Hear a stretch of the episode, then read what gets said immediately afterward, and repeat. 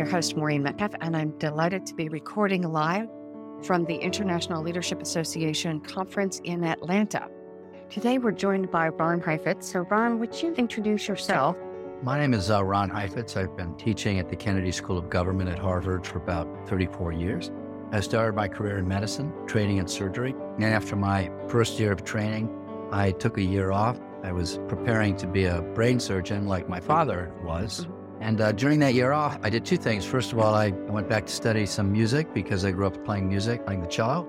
To support my music habit, I had to make a living, and I was already licensed to practice medicine as a general practitioner. And to get part time jobs, we call them moonlighting mm-hmm. jobs. And the first moonlighting job I was able to get was at Rikers Island Prison in New York City. So once a week, from four in the afternoon until eight in the morning, I was the doctor for the prison. And uh, Part of my job was to take care of medical emergencies, but those were rare because most people coming into prison from the local jails were healthy, they were young. But what kept me up all night long was uh, doing routine physical examinations of all of the uh, inmates as they would be uh, as they would come into the prison uh, from the local jails. They frequently come in during the night by buses, and they were entitled to a medical exam. So it was just part of their entry into the prison. Immediately, anybody could see that nearly everybody coming into the prison was poor, and nearly everybody had experienced a lot of injustice in their life. Most of the people were uh, minorities and had experienced a lot of bad things, and in their own perverse way, were kind of hitting back or doing justice in a system where they thought there wasn't any justice. And uh, that got me really interested in social problems and social illness and public policy and social policy. Because in medicine, you know, you work training you train and you work hard to help individual people get better in, in, in their individual health. But it was clear from that prison experience that individual people are part of large sociological patterns, economic patterns, patterns of racial prejudice, patterns of family dysfunction sometimes uh, that are a product of the poverty and a product of the prejudice. And so I began to, to shift my career from being a doctor at the individual level to working at the systemic level. But for me, problems, a problem centered approach was part of my training because in medicine, you always begin with the question, what's the problem? And uh, you assume that if the person were healthy, they're not coming to see you, but there's a problem and there's a mm-hmm. presenting problem, which is usually a symptom. And then you have to do a, sometimes a lot of hard thinking and a lot of hard investigating to mm-hmm. figure out what's the underlying problem, which we then call a diagnosis. When I finished the prison job, I then had a job, another moonlighting job, examining CEOs and senior vice presidents of big New York companies. Still in the medical space, not in the yes. leadership space. Right. This was all part of my transition. And uh, the job in this executive health clinic that gave these people were entitled to a medical exam. Not, not unlike the prisoners. because of their fringe medical yeah. package. And so, uh, so I'd spend sometimes an hour, hour and a half talking with each one of these people, mainly guys. Back then it was 1978, mm-hmm. 1980 for those years. And I really learned a lot from talking with them about how more than half of them were stressed out mm-hmm. and not managing the stresses of their jobs very, very well. The, the, stresses came out in all sorts of ways, you know, smoking, eating poorly, drinking mm-hmm. too much. Sometimes they came out in really subtle kinds of ways. Like I remember one guy came in and he had this 100 point checklist and he checked off on his checklist that he was having difficulty hearing. Okay. Which is unusual for a 50 year old man. And I asked him, okay, well, how do you know that you're having trouble hearing? Are you having trouble hearing in meetings? Are you having trouble hearing in the movie theater? Where are you having trouble hearing? He said, no, work is fine, you know, and movies are fine. But when I go home, my wife is telling me I'm having trouble hearing. so I said, okay, well, what's going on? So I said, well, you know, I get up at six, you know, I leave out the house at six in the morning. I get home after eight o'clock at night. I commute in and out of New York City. And my wife's got all these things she wants to talk about, and I just don't have anything left. So, so this is not really an audible problem. Right, exactly. And so after about a year of, of spending time with these executives, I began to think about the challenges of leadership from people in high positions of authority. And what is it about being placed in a high position of authority mm-hmm. can be challenging and difficult, isolating, and lead to uh, behaviors that are not healthy. And, and putting those two together, the interest in leadership and the interest in public policy led me to design for myself a training program in leadership. At the time, 1978, 1980, there were no such places to get an education and thinking about the practice of leadership. So I, I had to design my own. And uh, the first step in that was to finish my medical training in psychiatry. I thought that would give me tools. So at that point, then you have the balance between understanding the neurobiology and the psychology. Yes. Which is a powerful combination. It is, but not quite as applicable as people would like to believe these days. I don't okay. think the neurosciences have that much yet to give us. They may in the future, but I think people are very, very excited when they find a neuroscientific explanation for the behaviors that we already see and know quite a lot about mm-hmm. just from observation. Yeah, yeah. But the psychiatry did help me in in thinking about the dilemmas of, of leadership, particularly thinking about family systems and group systems. I then did a degree at Kennedy School and then joined the faculty 34 years ago to experiment with developing a curriculum in leadership. At the time, there weren't any other places in the country teaching leadership except the military academy at West Point. Mm, okay. This was 1983. Business schools didn't begin to think about leadership until the 1990s. So, for a very long time, I felt uh, in a very open terrain getting to create. Mm. Um, most of my students who come to the Kennedy School are in our mid career and executive programs. Okay. They come from 97 different countries on any given year. I think it was 97 countries last year. So I'll have a class of people from 40 different countries on average. How big is a class for you? 112 people. Okay. And they're mainly at mid career. Mm-hmm. So they have a lot of experience. They have a lot of success stories and they have a lot of failures. And I've organized my teaching around their own cases. Okay. I find it's a lot more powerful to teach people in a way that will be of sustaining value to them mm-hmm. if they can learn from their own experience rather than mainly learning through other people's cases. Mm-hmm. So I design my courses where people work in small groups where they each consult to one another's cases each week. And then we analyze their cases in front of the large class and uh, they write up analyses of their cases. Um, because leadership as I've come to understand it, is a practice. It's not the same as having a position of authority. Right. So, can you d- explain more about what you mean by practice? I think we all use that word differently. It's something one does, it's an activity. Mm-hmm. It's like practicing medicine. It's a set mm-hmm. of things that you do to work a certain set of problems in the world. Yeah. In medicine, they're medical problems. In engineering, they're engineering Mm-hmm. problems. Mm-hmm. The field of leadership or the area of leadership has been confused Mm-hmm. because it confuses leadership with authority. Yeah. And therefore, it confuses leadership with gaining a high position. We know intuitively that leadership's not the same as authority because we complain frequently about the lack of leadership that we get from people in authority. we say the leaders aren't leading. Yeah. As a coach, I get comments like, help them be more leaderly.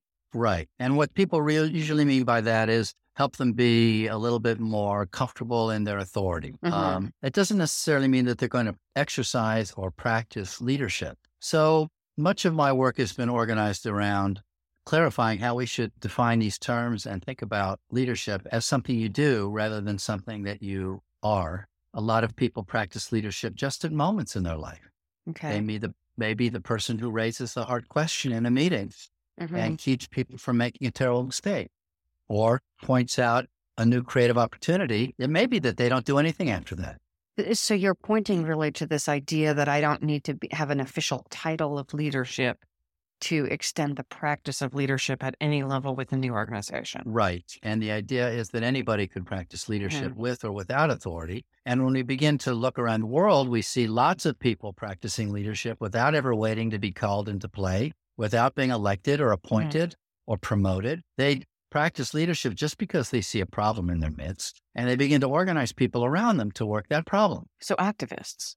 Exactly. Are a good example of people who lead with that, often without much authority at all. Mhm. Sometimes they'll build up an organization, but even then their target audience is generally not those inside the organization. Their target audience are people over whom they have no authority at all, you know, people who actually may not even like the point of view, Mhm. but where you're trying to engage them in rethinking some of their priorities. People in the United States in any social movement, the civil rights movement is one very good Mhm. example of trying to mobilize people to rethink the contradiction in their own value set.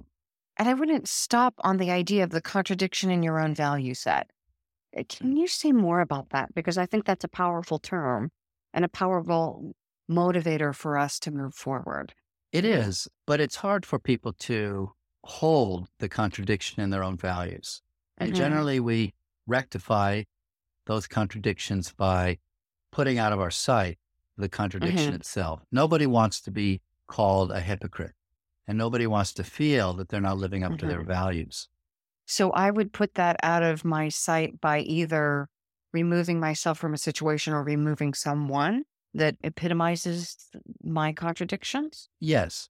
And people who practice leadership get neutralized frequently. So, one of the books I've written and courses that I teach is on uh, neutralization, how people Okay. get brought down, how to stay alive in the practice of leadership Mm-hmm. when you're raising questions that are hard for people to wrestle with. If you say to people, as happened in the civil rights movement or is happening right now in the United States during this election season, I think what we've seen is that many people are trying to hold on to the values of a culture that has had enormous meaning and significance, a culture in which the roles in which men and women play fairly um, clear roles, orients a household, and a culture where it's mainly, predominantly one ethnicity that Mhm. is Yeah. European descent, Mm-hmm. Uh, and mainly one religious persuasion, Mm-hmm. uh, Christian of various denominations. and this is the U.S. specifically you're yes. talking about. Okay. And in any in any community, you get a dominant Mhm. ethnicity and a dominant culture. And when that culture is challenged by immigrants of various kinds, there are real losses that the dominant culture then experiences, and very difficult integrative work in adapting that culture so that it can now have successful and more harmonious relationships as a multicultural society. And that's a big challenge, not only in the United States, but in many places around Mhm. the world Mm-hmm. the leadership required then to say to people, you know, you say you stand for freedom and equality and respect for all you individuals. You say you even believe that we're all children of God. And yet, And yet, look at the public policy that you're Mhm. supporting, look at the people you're voting for. You know, there's a contradiction here. How are we going to rectify that contradiction? And that question, you know, you say that you respect every individual, man or woman. Why doesn't a woman get to have the option, at least, that if she wants to work inside the home, that's great, and devote herself Mhm. to uh, making a family? And if she wants to work outside the home and run for office, go into combat, go into business, she also has that option. Why can't we make space for those freedoms? and yet the Yeah. conversation. I, my dad's in the military, so we have this, and I'm a bit of a female activist, so we have this conversation at home fairly often. Yeah, What are the what are the gives and gets? Because in, in either case, there's a give and a get. right. And because the adjustments and the adaptations Mm-hmm.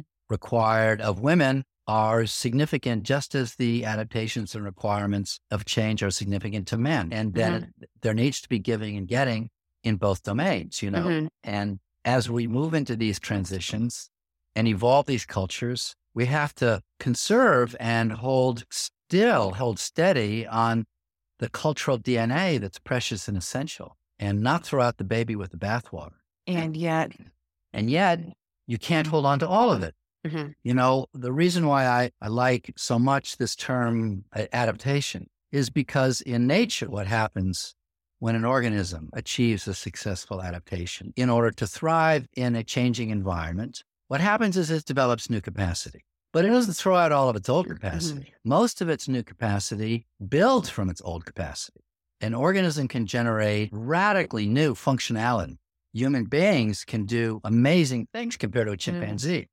But 99% of our DNA is the same. God didn't do zero based budgeting. You know, that's a great quote. we build from our culture Right. and we need to honor our culture and, and then sift through what's precious and essential to conserve, Uh-huh. what needs to be lost, and then what innovation will enable us to take the Mhm. best of our history, values, virtues, you know, and traditions into the future. And yet, anything that gets removed with it, people become disenfranchised. Some element of Well, either some element or some habit or Mhm. some power relationships might shift. There, the Mhm. losses even if most of the culture remains intact, the losses are still really very significant. So if you're going to mobilize people to achieve an evolution in their culture, Uh-huh. where their culture has new capacity to live up to those values, perhaps freedom of opportunity more Mhm. fully, there are going to be losses on the way. And from a diagnostic point of view, the practice and the practice of leadership, you've got to be able to analyze and sense and identify what those losses are. So back to your medical practice of diagnosing, now applied to leadership. Exactly. And uh, the inclination, I think, of many people with great ideas and virtuous beliefs and cherished causes is they tend to discount and devalue the values and the virtues that are opposing them. They tend to two dimensionalize them instead of moving towards their opposition and towards their enemy and trying to understand what's really at stake. Because the people who have the most to lose are the people who fight the hardest. The allies come cheap. Mm-hmm. Allies are easy because they basically are going to enjoy the benefits that you're promoting. Mm-hmm. But the people who have a lot to lose, they're going to fight. You know, a lot of people know the phrase people resist change, but it's not really true. Nobody gives back a winning lottery ticket. People aren't really, people aren't stupid. right. So I People love- resist the stuff that doesn't favor me and I embrace the stuff that. That does. People, people love change when they know it's a good thing. Mm-hmm. It's only the risk of loss or the Mhm. reality of a loss that people resist. And some changes involve a real loss, a And- loss of power, of status, of importance. You you change the you stop gerrymandering the congressional districts in North Carolina and you're going to change the power dynamics. And that will generate real losses in how resources are allocated in our country. And to the factions that are involved, that's a yeah, that's a real tangible Exactly. experience loss. And I think one needs to be able to speak then in leadership with compassion mm-hmm. in naming the losses that you're asking people to sustain. If you're liberalizing an economy that's been controlled, or you're educating girls who've never been educated in a, in, a community, yeah, it's going to change the dynamics in that family.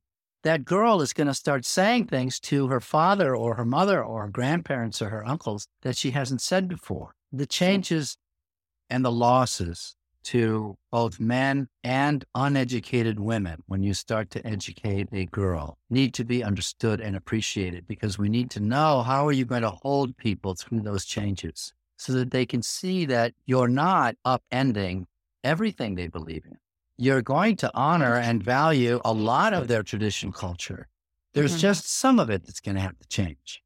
People are willing to suffer losses if they see the reason why. Okay, so if if there's again, if there's a win, if my daughter gets a better life than I had, Yes. I'll I'll endure a lot. Yes. You know, you grew up in the military, Mm-hmm. uh, as did my wife, and people are willing to send their children off to war, but they have to see the reason why. Yeah, They have to see the meaning. yeah, Right. all a sort of values that they They're- give their lives for. Exactly.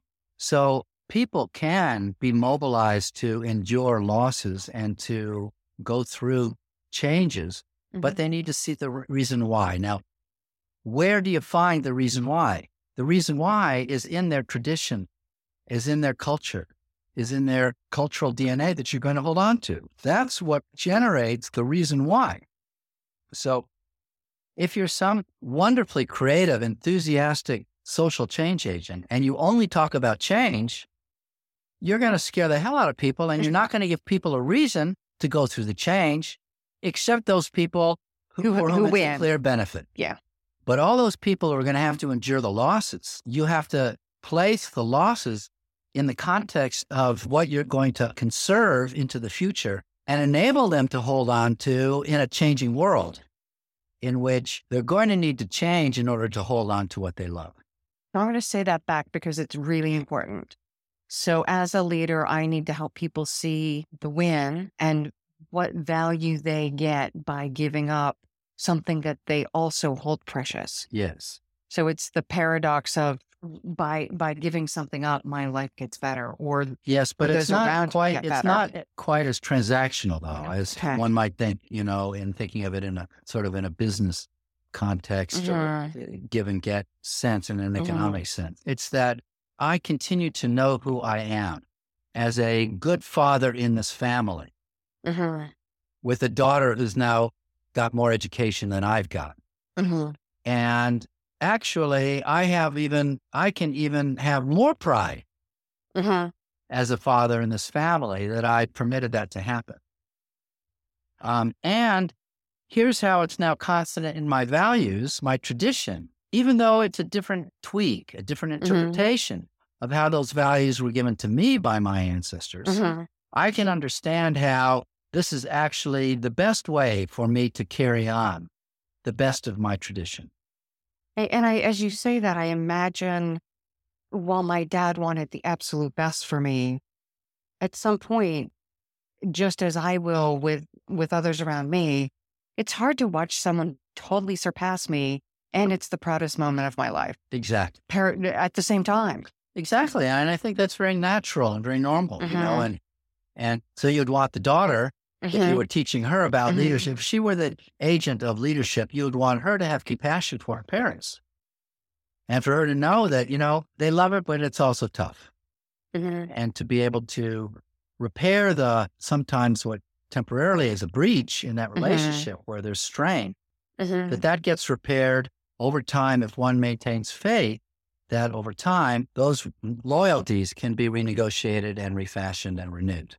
I like the idea of re- renegotiating because, it, yeah, I, I I agree that the give and get is a very simplistic when it goes to the core of who I am and how I see the world yes. and how I see, yeah, how I how I see myself yes. as a contributor to the world. yes because the sources of meaning that anchor Mhm. that make it worth going through uh, a period of cultural transition where the losses aren't even that clearly definable. You know, Mhm. it's it's not like the loss is five percent of my assets. Mhm. The sources of meaning are in values, and and An identity. yes, and, Who am I? and identity anchored in relationships Mhm. that say I am of these people. Mhm. I am of this ethnicity. I am of this culture's history. I am Mhm. of this tradition. And if you can honor a culture at the same time that you're challenging that culture and then come up with ways to innovate to allow that culture to change, but still be itself. Again, I think that's a critical point that making a change doesn't devalue everything that got us here. Right. So when we talk about participative leadership, it doesn't mean that command and control wasn't a major contributor to getting our country and most countries on the planet to their current state. Now we're talking about an adaptation, not not diminishing all of the people who got us here. Well, I, I think that's not only true, but I also think that authoritative command will continue to be useful because if the problem is primarily technical and known, for which we've already developed the, the systems, the Mhm. organizational systems and cultural norms and processes, the schools to prepare people for that kind of authoritative Mhm. expertise. There will always be, it will always be more efficient to entrust Mhm. people with authority to run the show and to keep things moving in a coordinated fashion. But as we experience in our changing world a changing ratio in which complex problems are partly technical, Mhm. but also partly adaptive, where new capacity is required. So for Then you- our listeners who don't know what adaptive is, Problems that require people to learn new ways. Uh-huh. They're frequently problems in which the people, the problem is embedded in people. Okay, You can't put people to sleep and fix their bodies. You got to get them to change their smoking or their eating. Mhm. They have to achieve the solution because they are the problem. And the reason I ask that is because Mm-hmm. this is some of your work that I think is so foundational to what we're doing with leaders is the idea that I can't fix something out there. I've actually got to change. The problem works me as much as I work the problem. Right. And I think that's a, a critically important mindset for the person practicing leadership. It's also very important to understand that that's what you're asking people to do. Uh, you're asking people to build new capacity. That if I'm a doctor, a, sur- a cardiac surgeon, and I've sweated bullets all night long to give Mhm. this, to redo the arteries to the heart, it's not enough after surgery to tell a person stop smoking, stop Mhm. drinking that Mhm. much. eat different foods, change your diet, and get exercise. Most people don't do it. Yeah. Even after almost dying of a heart disease. Um, it's harder to change the heart than it is just to fix it. Mm-hmm. And and we then have to understand what does it mean when you're asking people to change parts of their life. The learning required in having that person develop new capacity is adaptive work for them. It's it's analogous to an organism having to develop new capacity to thrive in a changing situation, a changing Mhm, environment. Well, that heart patient has to develop new capacity for that. The new capacity sounds straightforward, but it actually isn't because to change a diet means every time you feel a little lonely, every time you sort of feel a little stressed, and you want some remembrance of what it was like when you'd go home and there was Mhm. mother and her cooking, Baskin Robbins ice cream. you can't go back to that. So you have to come up with a new means of Mhm. managing those moments where you feel Mhm. stressed or lonely or want to go home, but can't go home to that anymore. Yeah. You know, because it's going to kill you. Mm-hmm. So how do you do that? Well, you can't tell a person just here's what you should do. They have to do it. They have to own the problem. Mm-hmm. They have to make the changes because the problem lies in their own heart and mind. So in adaptive problems, you're building the capacity of people to solve their problems. And that requires a more participative mode of operating than a more authoritative mode of operating because the people with the problem are the problem. So Mhm. they've got to be they've got to be mobilized and engaged in the problem solving. So, how does that translate now to the bigger issues we face in our ecosystem? with the challenge of uh, climate change, there is no technical fix. It may be that we develop hydrogen fuel cells that in 20 or 30 years give us an endless supply of energy. Mm-hmm. And at that point, we'll, we will have solved a very big part of the climate change problem. Mm-hmm. But until then, the only way to really solve the climate change problem is for people to change what they do because the problem now is distributed amongst masses of people and no instrument from on high can just change it. Laws and public policy can help in pushing people to change their habits, making it easier to buy an electric car because you put President Obama just announced they're going to put every 50 miles on certain highways all across the country a recharging station. Mm-hmm. So now you could take an electric car on long distance drive. A very significant part of the climate change problem is that we eat meat. Industrial agriculture is a major source of climate change. Probably at least 20% of the problem with climate change is due to the amount of energy it takes to feed uh, animals and then to Mhm. eat the animals instead of the vegetables itself. It takes 2,000 gallons, more than 2,000 gallons of water to grow one pound of hamburger meat 2,000 gallons of water. for one pound of hamburger meat. So, that's all the watering of the fields and the watering of the cows and Exactly. All the water that it takes to grow the plants, to feed the animals. Wow. So it takes an unbelievable amount of resources Mhm. that has a profound effect on climate change. How do you get people to change their diet, to stop eating meat or to eat less meat? Mm-hmm. You can't solve that problem just by instrumenting out high. You couldn't just pass a law Mhm. saying it's now illegal to eat meat. You'd get a revolution. Yeah. You'd get voted out of office. Mm-hmm. So we need leadership that will mobilize people to sustain the short term pain of not being able to eat some of their favorite foods Mm-hmm. that with which they identify home and family and, you know, Comfort. comfort of all sorts of kinds and that just taste good. It, and to give that up and Mhm. develop new tastes or tastes for new things Mm-hmm. um, that will help save our environment and keep many cities on coasts all around the world, from Shanghai to Miami, from going underwater. For many people, they would rather somebody else go underwater and not give up their hamburger. Yes. So we need to strengthen our sense of collective responsibility for these collective challenges. And there are things governments can do to help. They can Mhm. start uh, taxing carbon differently. They could tax meat differently instead of subsidizing industrial meat production. Mm-hmm. Uh, as we do in this country. We subsidize the farmers that grow the corn, that feed Mhm. the cattle. So the government could help Mhm. in hel- in generating more collective responsibility for our collective problems. But there are ways in which people could practice leadership in their families, in their schools, in their neighborhoods. You see, if, if leadership's not the same as authority, then it's something we're all called to do in all the various domains of challenges that we have within our reach. Mhm. And uh, challenges like consuming less electricity or consuming less meat are within each of Mhm. our reach. And in that sense, then the opportunity for leadership is available to all of us.